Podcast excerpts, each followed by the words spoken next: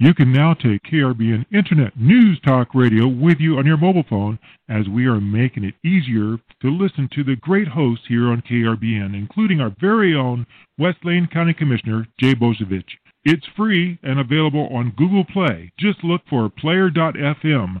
That's player.fm and search for KRBN. Live from Lane County, Oregon, it's the Boze Noze Show with your host, West Lane County Commissioner Jay Bozievich. And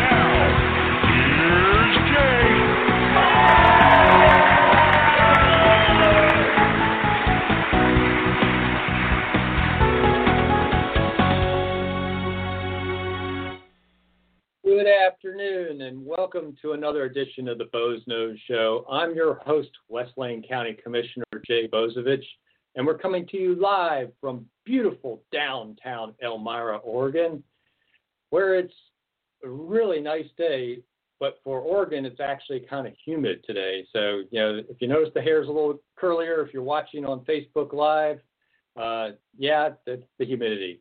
Uh, although I was just talking with a bunch of friends of mine from way back in the day by Zoom chat uh, where they were having a virtual happy hour. Of course, it's a little early here for me. Uh, it, it's a whole lot hotter and more humid on the in the east coast and southeast uh, of the country uh, than it is here. So this is going to be a pretty serious show today. Uh, serious subject matter that's that's before this country uh, in the whole Black Lives Matter uh, movement that's you know been brought to the fore uh, with the the horrible uh, killing of, of, George Floyd. It's so we got it's going to be a little bit more somber than some of them.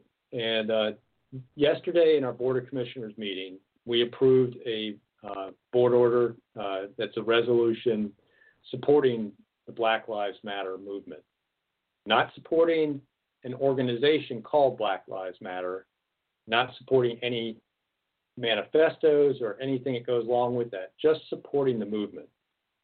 Uh, and it was important to me, and I want to read folks part of the statement and, and uh, that I read yesterday before I made the motion to approve the board order. Uh, you know, the board order there were words I would have liked to change in it uh, to to be a little bit more accurate in and uh, in describing the current situation, but I chose not to because um, it, it, you know it was important just to pass the way our Equity and Access Committee wrote it because it was their words. And, and you'll understand after I read this statement why it was important to use their words and not mine.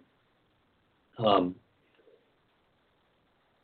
and you know, I, I apologized up front because this is a little bit of a lengthy statement, and uh, it's rather personal. So, um, you know, I, I, I, I clearly stated up front, and I'm not, and I, and I kind of ad libbed here and there, so it's probably not going to be exactly what I said yesterday. But I stated clearly that I support all of the action statements that were in the resolution and that I fully supported acknowledging that Black Lives Matter. That I supported almost all of the thing as written. If it had been my preference, I would have had a couple edits, but I was choosing to support it anyway. First thing I wanted to do, though, is I wanted to talk a little bit about my life and my life's experiences so folks could understand clearly where I was coming from, why I supported this, and where my feelings and opinions come from. My family and I have been in the minority and experienced prejudice.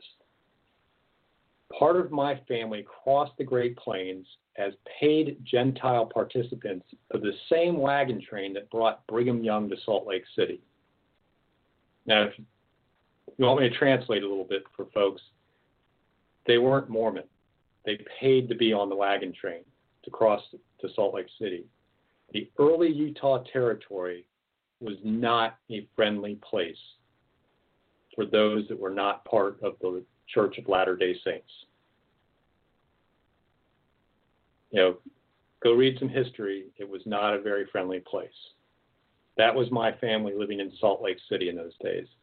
My grandfather married into that family was the son of Slavic immigrants that ended up in Utah via Ellis Island mining coal. I grew up in a neighborhood that was 90% Jewish, also as a Gentile.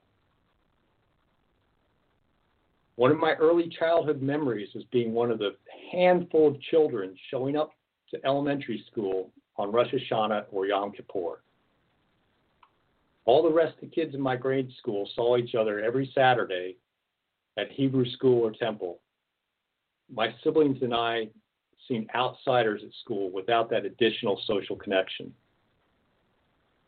In my freshman year at college, I had the good fortune to be assigned a black roommate. Robert was a great guy. Him and his friends introduced me to things like Bootsy and Parliament, and you got to be a music fan to understand that reference. Um, and it's showing my age somewhat, but they were the leaders and the innovators of the funk movement. But, you know, throughout my life, I've had many black friends. I even had two black men as part of my wedding party, which consisted of my three brothers and my best friend from childhood and them. I learned after the wedding that some of the guests would not allow my friends to escort them to their seats and waited instead on one of my siblings to escort them. Racism was alive and well in North Carolina in 1982 when I got married. Later on in life, I had to plead with my in laws. My mother in law is a first generation daughter of Italian immigrants. My father in law is a World War II veteran whose unit liberated one of the first concentration camps in southern Germany and witnessed that discrimination level. But I had to plead with them to accept their granddaughter and my niece when she was dating a black man. They were ready to disown her and never speak to her again. I managed to, to calm them down and, and get them to accept that. And eventually she married that black man and had several children. And now my father in law, who's still alive, adores his great grandchildren to this day. I know what it's like to be a minority as an atheist in the Republican Party. None of this experience compares to the experience of black people. My religious beliefs are not visible as my skin color is. I can pass and go unnoticed. Black people cannot and suffer outright discrimination like my wedding attendants did due to the visible difference they can never hide. I may be of Slavic descent, so named because of the past enslavement of, by many cultures of my, this, my predecessors. But slavery and Jim Crow are not memories of recent generations of my family. I may have been a minority in many situations. Do not deal with people that think that somehow they are superior to me just because of a few genes difference that control skin color. It is unfortunate that some in this country have not risen to the words of Dr. King and learned to judge individuals by the content of their character and not the color of their skin. It is also unfortunate that they have not listened to the, his words about violence begetting violence.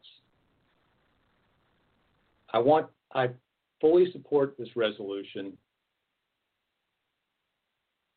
I have great admiration for the majority of the American people that they have heard the words of Dr. King and lived by them. I also believe that the majority of the more than 800,000 law enforcement professionals in the United States also live by those words. That is why I think it's important that we work on that minority that hasn't learned yet and work on our systems and make sure we're providing the access and and uh, and working in ways to eliminate racism wherever we can. And that's what this resolution asks for. It supports those folks that are asking for us to understand that Black Lives Matter. And it's not that all lives don't matter. They get that. They understand that. But all lives aren't endangered by inherent racism over a visible trait.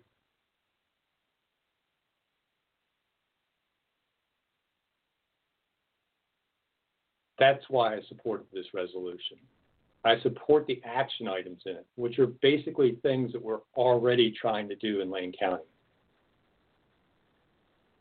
If we're trying to make sure we're providing equitable access to government services for all people, and that there's nothing built into our systems that might cause one demographic group to not get access to our services over another. That there's equal access and opportunity. That's an important work to carry on at this time. And I, and I hope folks understand that when people say Black Lives Matter, they're not saying that not all lives matter. They understand that. It's just that right now, at this time, with some of these incidences that have happened in our country, they feel as a community, and you have to accept the empathy because unless you are black, you cannot understand what it's like to live as a black person. And we need to have that empathy and understand that they feel threatened. And we should have the empathy to say, we agree with you, your lives matter. Black Lives Matter. It doesn't mean that I'm anti police. It doesn't mean that I'm anti white. It just means I have the empathy to understand that I have not suffered that inherent racism that comes with a trait that's always visible. I don't understand their experience. I've had my own experiences, but they're pale in comparison to that daily experience that they've lived. So I'm asking folks to have empathy and understand that and understand what our board order did and didn't do. The board order did not endorse the Black Lives Matter organization or any other organization that's organizing some of the peaceful protests and definitively did not endorse any of the folks that are participating in the more destructive protesting that's gone on. Um, but what it did was it empathized with those folks, said, We understand, and we're going to continue working to improve because we're all human, we are all flawed, and we all should be working to improve all the time. And that's why I supported that. So I'm, I'm hoping people understand that. And this was this is personal to me in a lot of ways. And I, you know, like I said, two of my attendants at my wedding were black men. And when I found out later on that they that folks had not walked down the aisle with them and refused to take their arm or let them escort them to their seats, uh, it's a good thing I didn't find that out during the wedding. I would have ruined the wedding. Uh, I, I, it's just infuriating to me that people can be that small and that ignorant. But then I have to think I need to have a little empathy for those folks that, ha- you know, how can you, how small is your world that you're allowing something as as superficial as skin color to have to deny your exposure to some really great people in the world and and to that part of humanity. And to somehow think that that there's a superiority that that's connected to skin color. Just I, I don't get it But that brings me to the second part of this, which is some of the calls for reform and and uh, of police systems, and some of those reform calls have been good calls. But this movement now that's been added on to defund, disarm, and dismantle police forces has gone too far and will actually harm the black community in the long run and harm all communities in the long run. Um, it, it was interesting yesterday afternoon. Um, we had a budget hearing as we're getting ready to adopt our budget for the 2021 budget year that starts July 1st. And, you know, expecting a whole lot of calls, you know, maybe a few about a couple things that are in the budget, but apparently there must have been a blast email out to one of the activist groups that's that's um, calling for the defunding of police, and we got multiple people testifying at our hearing asking us, the Lane County Board of Commissioners, to reduce the funding for the Eugene Police Department by 30% and give that money to Cahoots, which is Whitebird's uh, mobile mental health crisis um, response teams. And uh, was kind of interesting because obviously whoever sent out that mass email didn't inform the people they were speaking to the Lane County Board of Commissioners, not the Eugene City Council. And, uh, you know, it was after some of this public testimony, one of our staff explained that we don't control the budget to the Eugene Police Department. yeah, and uh, so it was kind of sort of embarrassing for whoever put out that call. Um, and what's really truly embarrassing about this whole thing is one of the things people don't understand is Cahoots is funded by a group of, of Lane County provides funding to them, City of Eugene does, the city of Springfield does. I even think the city of Veneta has provided some funding to them. Lane County increased their funding to them a couple years back so they could get a second van and run a second team.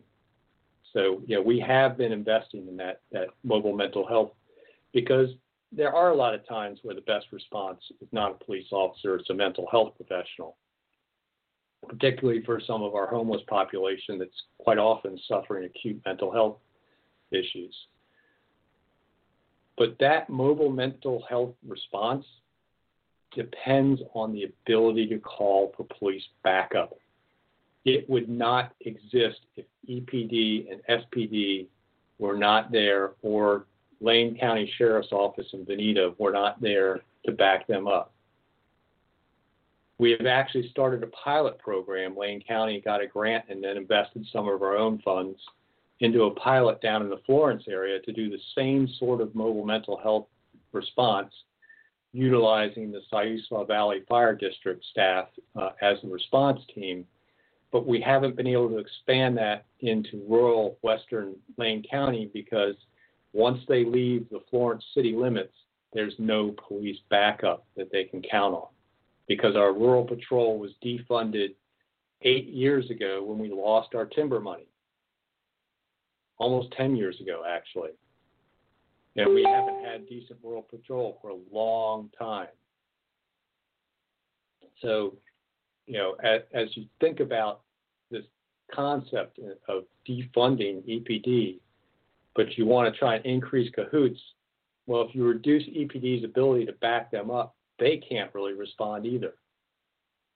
Because the one thing they have that, that keeps that team safe for Cahoots is the knowledge that they can have a police officer there quickly, which we can't do in rural Lane County right now.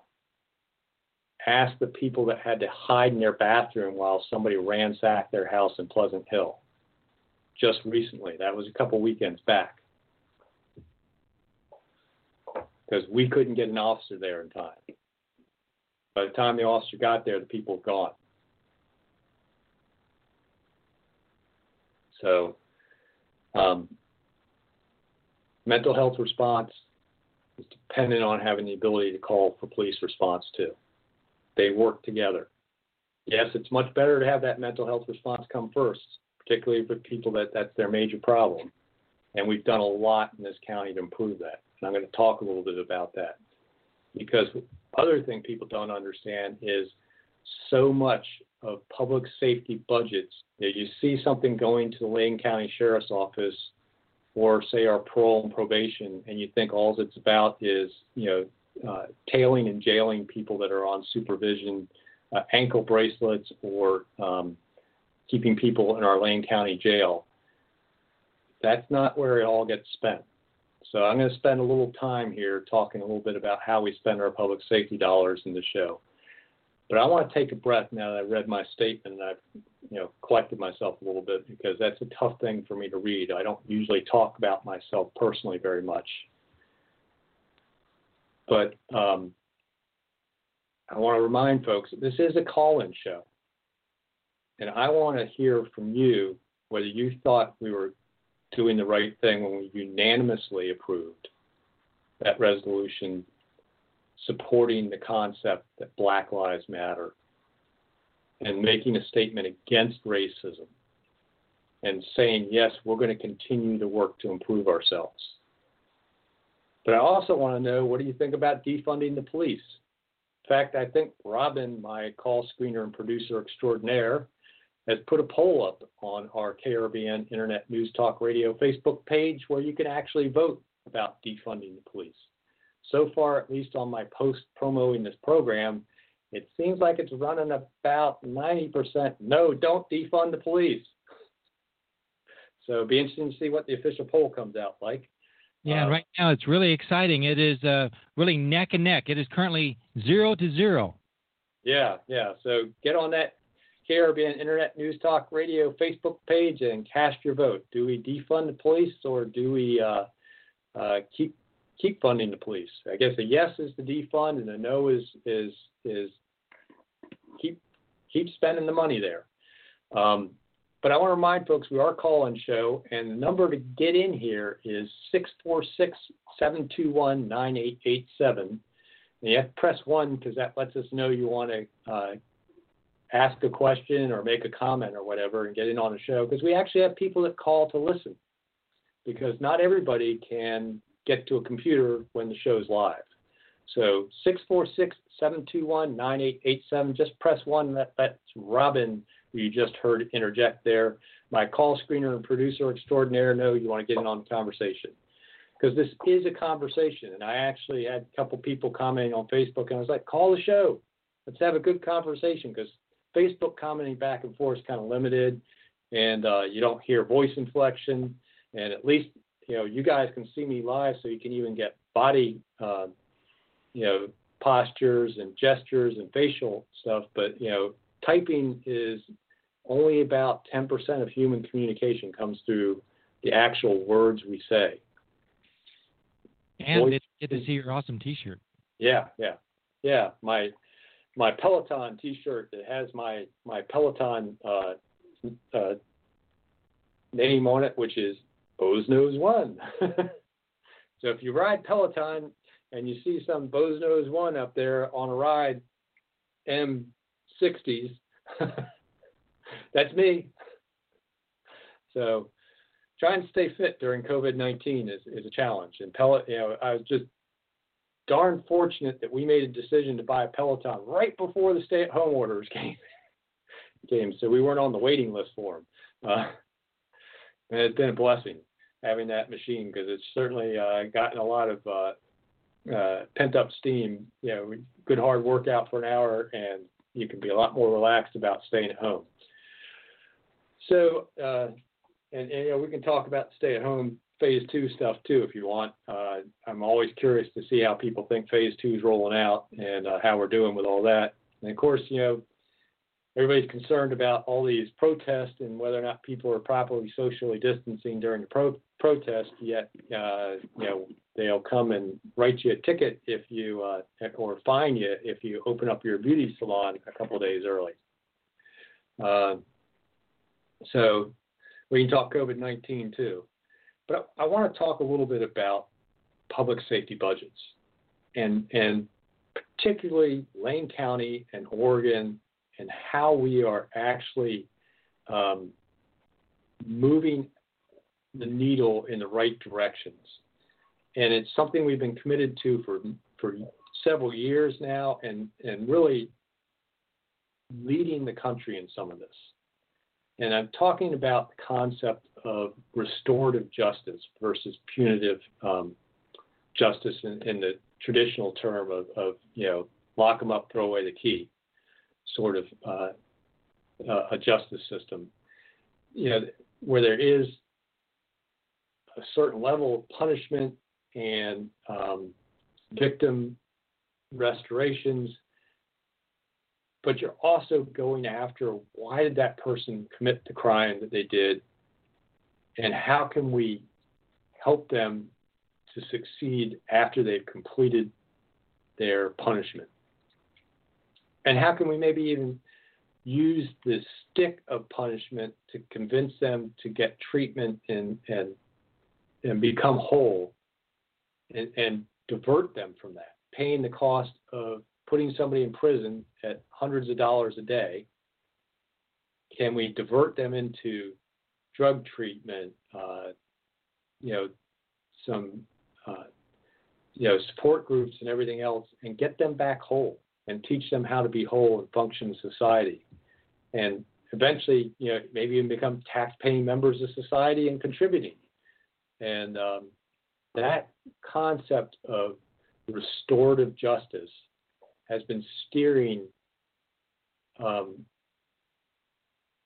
public safety work in Lane County even before I got on the Board of Commissioners. When I got on the Board of Commissioners in 2011, I was really concentrated on the on the concepts of improving our public safety system and trying to, to protect it from being cut back a lot and trying to rebuild it. And one of the ways we rebuilt that is to do a lot of grant work um, and trying to get grants from the federal government, getting grants from the state. And a lot of that grant work's been to support innovative programs in restorative justice.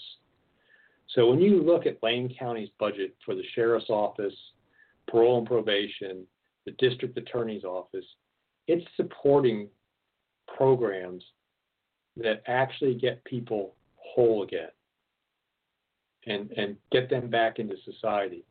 And I would challenge anybody to find, you know, contact our treatment court coordinator at our at Lane County District Court. Ask them when the next treatment court graduation is, and go sit in the audience and quietly and just listen to, to that graduation ceremony.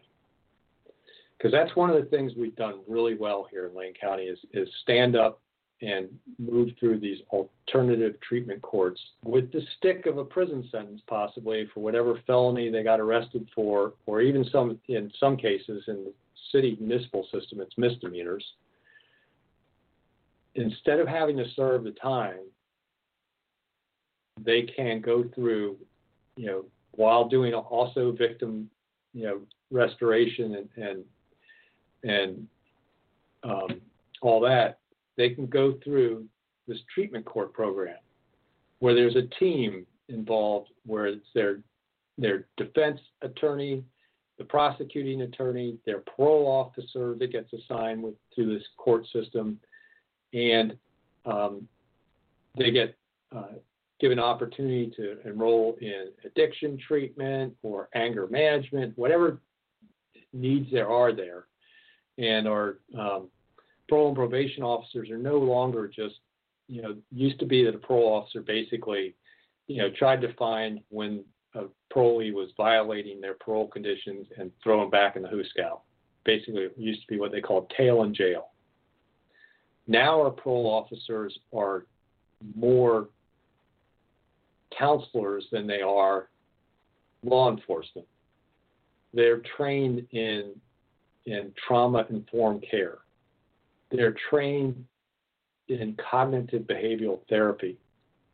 So they can help walk these people through and teach them life skills to how to deal with situations nonviolently, to ask the right questions themselves when somebody talks to them about an easy way to get money and, and, and when they're struggling to make a rent at the end of the month or something like that before the first comes up and, and instead of making the poor decision, making the tough decisions and better decision making than all.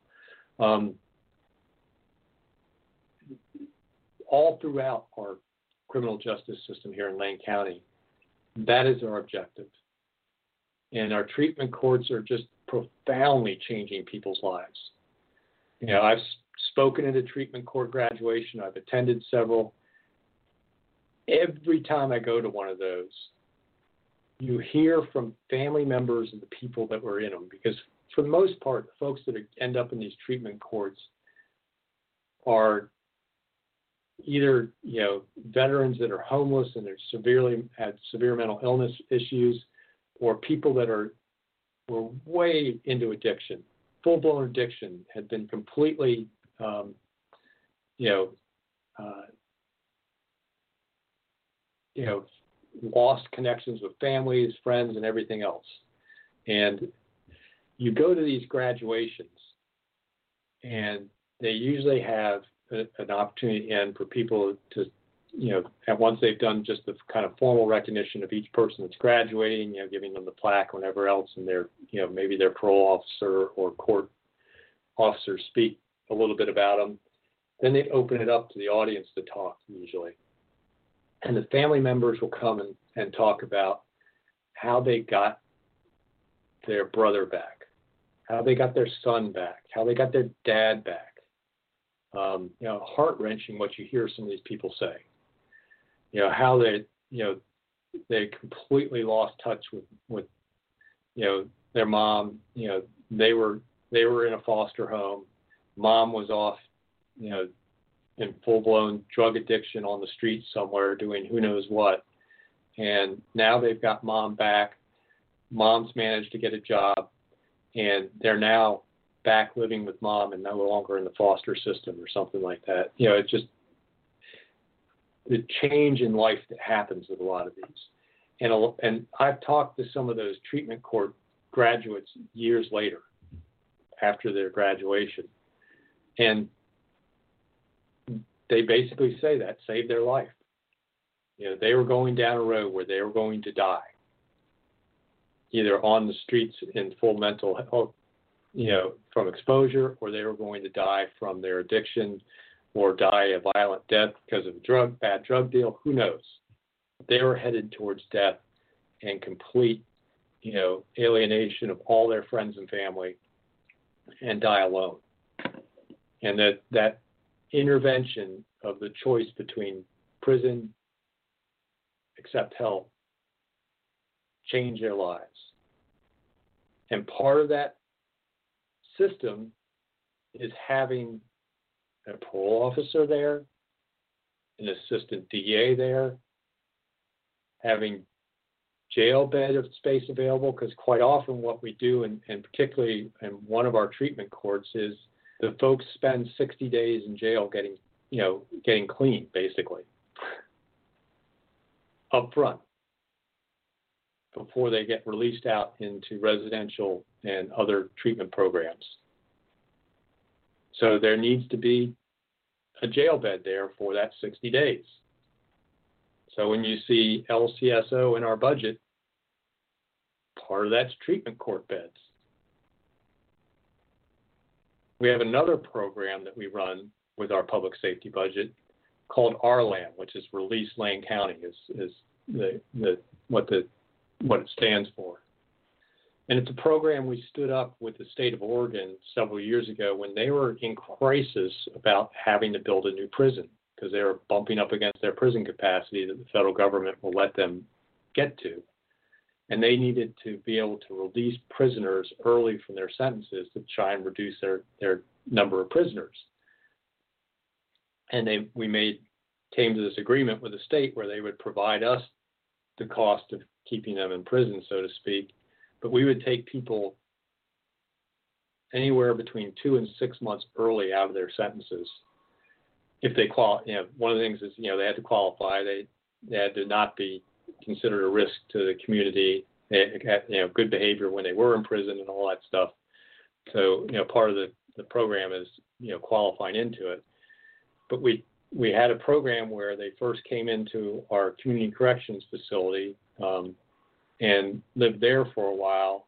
And then they moved downward into the sponsors programs. And sponsors is the local nonprofit that, that does reentry programs out of prison here in Lane County. And part of our budget that goes to the sheriff's office also goes to sponsors, you know, through a contract, and and also goes through sponsors through contracts that are with our parole and probation office. So when you see that public safety budget, part of that's supporting sponsors. And that RLAN program has been massively successful in reducing recidivism. The people that come out and go through that early release program because they get a lot of counseling and reintroduction back into society in a good way um, rarely recidivate and end up back in prison. The rate of recidivation that, and that people that go through RLAN is minuscule compared to typical people being released out of prison. So, great restorative justice programs we're running here in Lane County. And there are multiple places we do this in the system where we try and intercept people that are in our criminal justice system and divert them out of it. Our support of CAHOOTS where they don't even get in the door in the first place. Our support of our 23 hour crisis center. Our support of our longer term crisis center that we're opening up. Our support of our new 51 bed Housing First facility will be opening in November, MLK Commons across from Autzen Stadium there's a way we can take people that are chronically homeless, most of them dealing with addiction and mental health issues, and connect them with intensive case management and deal with why they're homeless in the first place and get them whole enough to move on to less intensive housing situations and maybe even eventually on their own. But it's been shown that that housing first model from a pilot we ran saves thousands of dollars, tens of thousands of dollars a year. And and it's just, you know, where we what we've been doing in Lane County. We've added mental health specialists in our jail so that we can evaluate everyone that comes in our jail for mental health issues, work with them on you know, making sure that they were on meds, that their meds aren't interrupted, getting them back to their meds, making sure that they transition out and warm handoff to our behavioral health people. That's part of our budget for the jail. We have a intensive pretrial services. So we try and intercept people as they come in and immediately assess them to whether or not they even need to be held, whether they can be released pretrial. You know, there, so many ways in the system. So when people start talking about defund the Lane County Sheriff's Office, close the jail, you're talking about a lot more defunding the, the patrol folks. There's so much more behind that. And so much of it is restorative justice. And I think when people start talking about this, they really don't understand everything about it. So I see that we've got somebody calling in. Robin, is that somebody with a question or comment for the Boze Noze Show? Yeah, there's one from out of state. He just had a, a quick comment, and we have, and I'll put him live. We have Mike on the line that also would like to speak with you. Great. As soon as the button switches over. All right, Mike, you are on with Jay Bozievich. Hey, Mike. Yes, sir. Uh, thanks for taking my call, guys. How are you doing today? I'm doing great. Yeah, I just want to point out that uh, about this whole issue with the police that people are not taking the time to look at the numbers and know what we're talking about. They're just focused on the emotions at the moment and people's anger towards the video they saw of what happened to um, George Floyd. But the reality of the matter is there's something about something along the range of like 40 million interactions between police officers and civilians on a yearly basis. And I believe the number is about 10 to 12 million of those are between police officers and African Americans. Now, out of that 10 million plus interactions, last year about a thousand led to a shooting, and out of those thousands that were shot and killed, only nine of them were unarmed. And so when you actually time to look at that, you realize how small a percentage we're talking about. But the way the media presents it, you would think we're facing a massive epidemic of cops shooting unarmed black people just all around the country. It's just not true. And the reality matters, this whole thing with Black Lives Matter and all the stuff we're seeing is just being hyped up because we're in an election year and the Democrats are desperate because they know their candidate sucks, and that's the reality. And so they're trying to find any other outside issue to use to try to help again beat the defeat Trump because they know in a normal setting they can't beat the guy because they got a candidate who doesn't even know where he is and the guy's got dementia. Yeah, yeah, and I I don't disagree with you about the the the hard numbers of when you start talking about there's over 800,000 law enforcement professionals in this country. Now, not all of those are working on the streets where they interact, but like you said, 40 million contacts a year. You know, I, that seems almost low to me when you think about the number of police officers we have. Um, it is a very small minority of those contacts. I mean, almost infinitesimal that lead to this kind of behavior.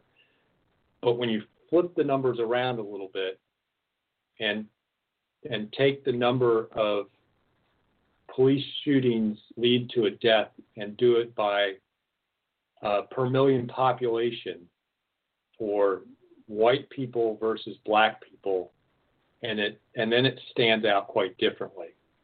And what you find is there's a far greater percentage of the black population, and particularly the black male population, if you compare to even white male population, um, that has suffered a death, you know, in comparison when you do it in, in a population-based manner. So as they looked at numbers flipped around, they look at it as this disproportionate uh, issue of violence against black people so, you know, while I agree with you that yes, it is a small, tiny percentage, and and the vast majority of cops. My brother-in-law was a Dover City policeman that just retired as a sergeant.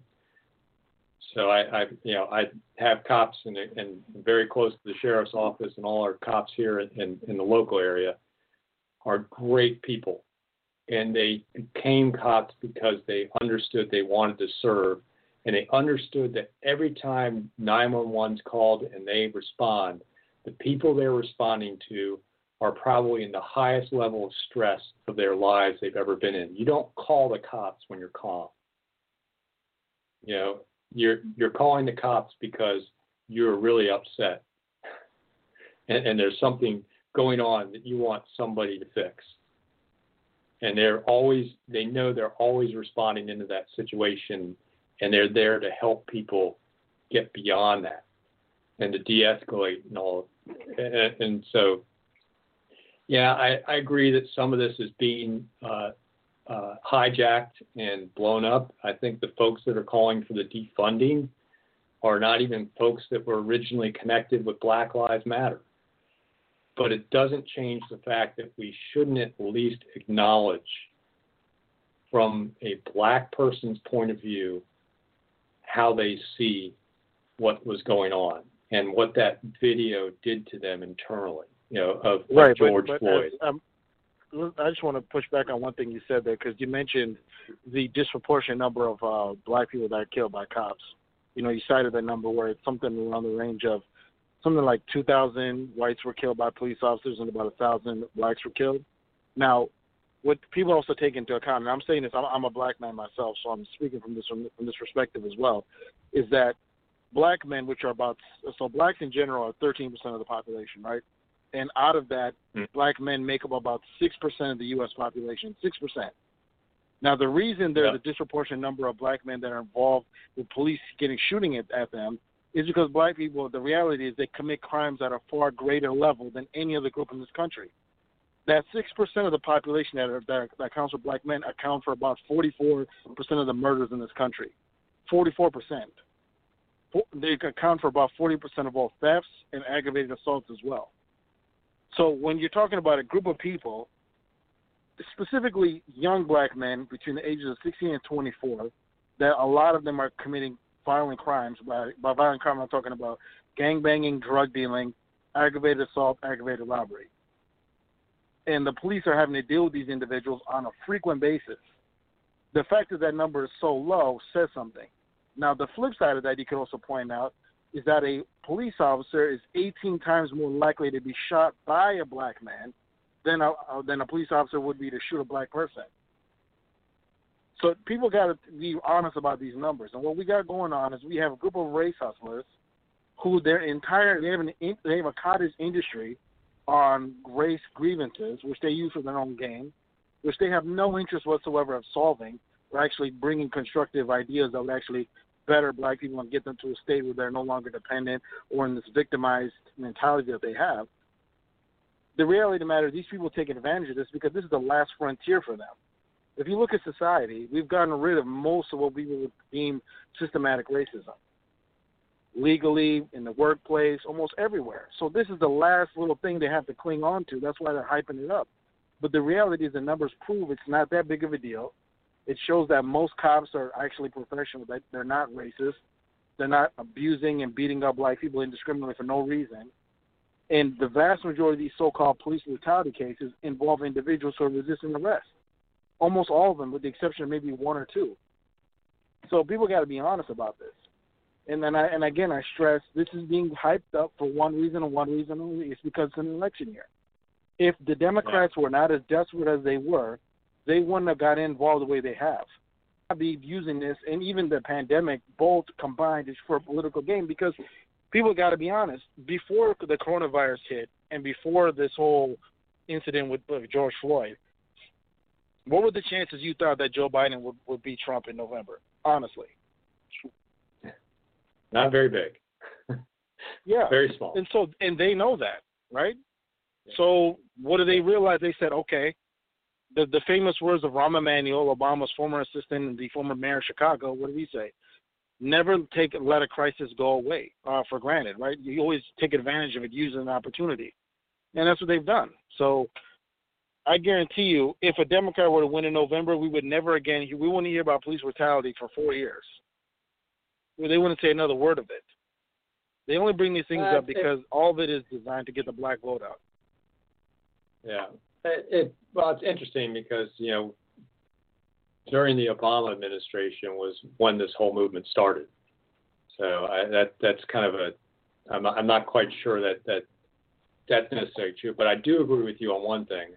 That's this the politics of division and dividing us by by victimhood groups has been a, a trait of the Democrat Party um, for a long time, and it's something I've spoken about on this show before, which I terribly dislike because it is a certain amount of prejudice in assigning um, homogeneity, yeah, making a group homogeneous as a victimhood. You know, you know, whether it's blacks or whether it's gay or women. You know, they they they divide you into a group and say you've been victimized by the man, and, and you know you need to vote for us because we're the only ones that are going to protect you you know, and they keep dividing us into smaller and smaller groups, you know, you know that that do that all the time. Um, but I do. Um, do they have another I, I option? Do, That's all they have left to do. Yeah, because well, their ideas are bad. Like, can you can you name a solid Democratic policy on economics, on foreign policy, on anything that's legitimate that could hold up under any real scrutiny? Yeah, yeah. Well, and for us that are more conservative, you know, it's easy for us to say that. Um, and, and that, but there are other places. Well, it's, it's not. It's not a matter of being conservative. That's just common sense. I mean, you. Yeah. If, I, if I were to ask you, put put your political ideology aside, and I would say, when it comes to the economy, what, what would be better for the economy? Higher taxes and more regulation, or lower taxes and less regulation? Just on base common sense. What, what would the answer be? Yeah, lower taxes, less regulation. Bingo. Now, if I were to say yeah. when it comes to say foreign policy, should we adopt the position of weakness and strengthen our enemies, or should we adopt the position of strength to deter our enemies from wanting to rise up against us? What do you think we should do? Yeah. You always work from a position of strength. Yeah, that that's, That's it. You know, yeah, yeah.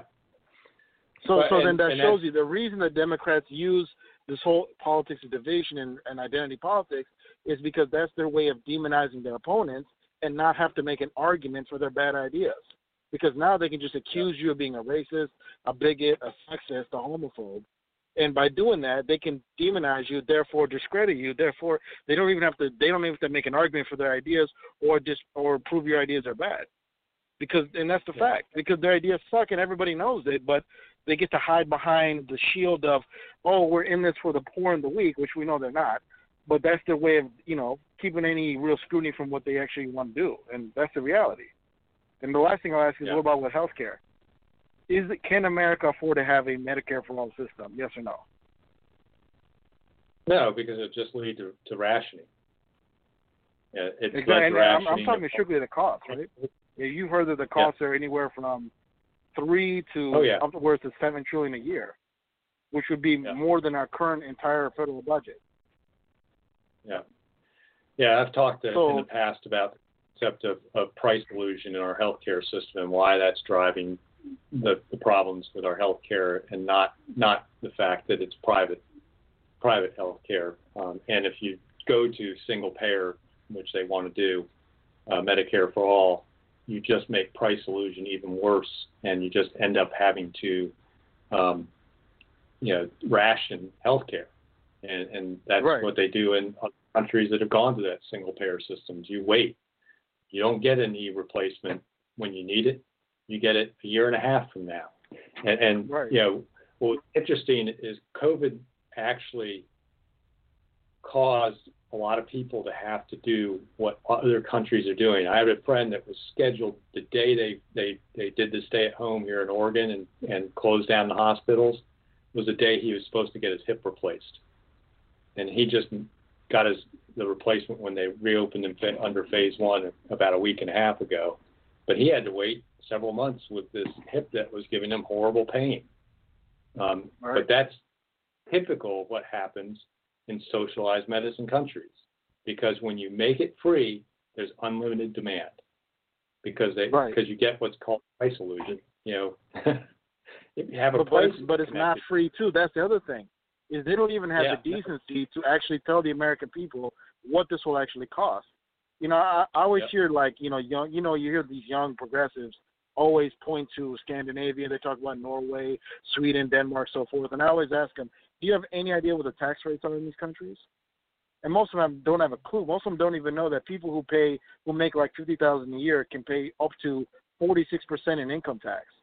That they have a twenty five percent VAT tax on all goods, which is the equivalent of a sales tax on everything. That the taxes are sky high, or they don't even know that in Canada, everyone pays a payroll tax. So it's the middle class that pays the bulk of the actual cost of the healthcare. But these these these these these I don't know what to call them. They're just numbnuts that think that you can that they're going to get this healthcare system, all these goodies, and it's going to be subsidized by taxing the one percent in corporations. They're living in a fantasy world, man. And the fact that these people are allowed to vote is is what I'm worried about the future of our country. Because if this is what we're headed down to, if we got people who who fall for this kind of nonsense and actually believe this, what the hell kind of country are we going to have in like 20 years? I mean, seriously, man. Yeah. It just Well, I don't know, man. This is it makes you call into question why. Now you understand why they didn't allow women to vote back in the day. This isn't a sexist thing. I'm just ta- keeping it real. It's like liberal liberal ideas only work with people who have emotion based thinking, who who who buy into emotional appeals and allow their emotions to suspend logic and reason. That's the only way you could fall for this these liberal ideas. That's why you know you either have to be young and, and naive, or or a woman to to believe this stuff.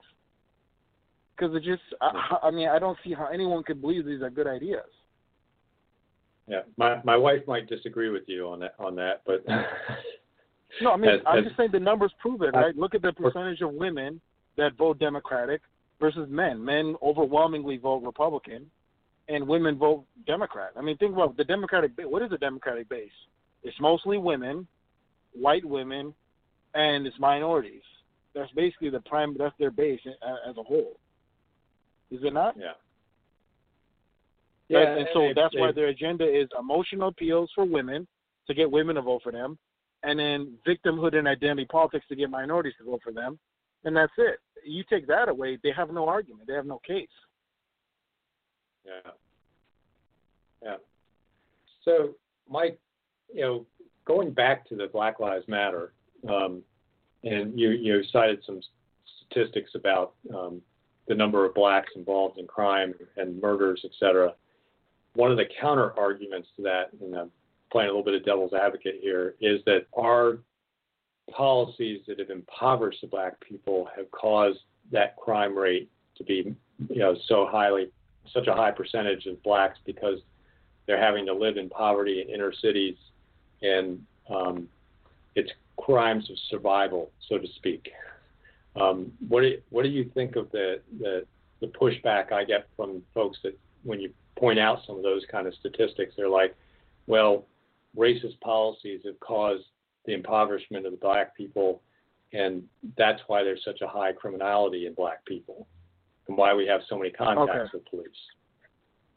Right. So, I, okay, this is where, as a black person, I would always say to them, if you know actual black history, that would, you would you wouldn't believe that argument because if you go back to the 1800s, early 1900s, all the way up to 1960, the the level of black crime in America was very low, and even within the black community itself, for example, the single motherhood rate was extremely low, and the whole concept of murder, theft, robbery, all those things were non-existent right? If, if you know how, from a black cultural perspective, most white people back then were strong Christians. The church had a heavy influence in the community.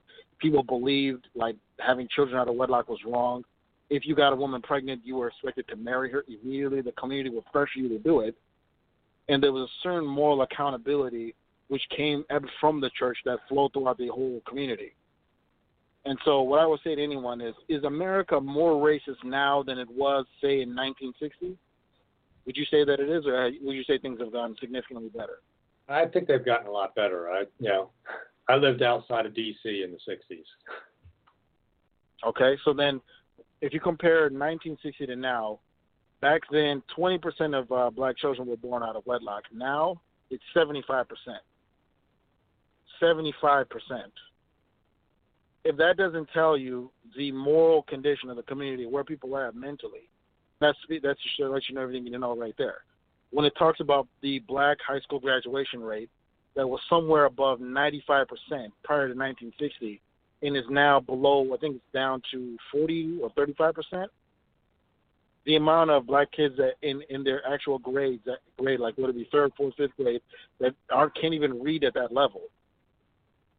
Or you got even people graduating high school that can't that can't pass a second grade reading level when prior to 1960, blacks had performed at some of the highest academic standards in the country among the different ethnic groups. All these things have nothing to do with racism or race. This is a reflection of people's own character and what they do in their own lives and the bad decisions they make. Right? It wasn't because of some outside force that a man decides I'm not going to take care of my children and I'm going to I'm going to let them live dependent on the state. So what we got going on is people have because of these civil rights leaders, so called, they've so indoctrinated the black community with such victim thinking that it's allowed them to get rid of any personal responsibility whatsoever to the point where they think they're not accountable for their decisions and they have an excuse for every bad decision they make in their life. And that's why you see the behavior you see now. This is why you see the foolishness you see today. Because the concept of earning respect and being a person of honor and character has completely went out the window. All that started in the mid '60s, and it's evolved to today, where it's just there's just there's no morality whatsoever left, none.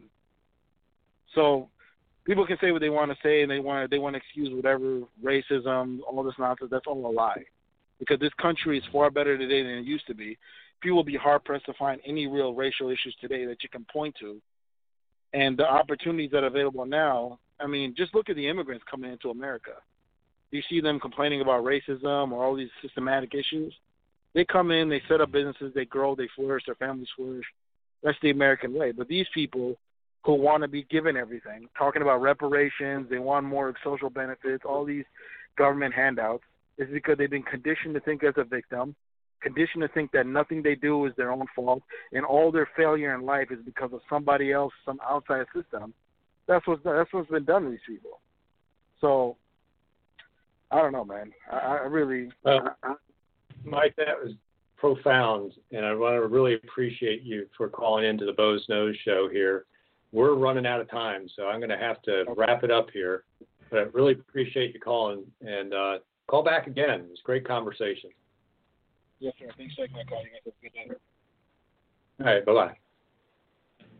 Well, that wraps up another edition of the Boze Noze Show. We ran a little over because we can do that in internet radio, but I think I need to get myself uh, back to, to work, and I think my producer has things to do. So we're going to call it a day on the Boze Noze Show. We'll be back next week with another edition live from beautiful downtown Elmira, Oregon. Thank you for listening.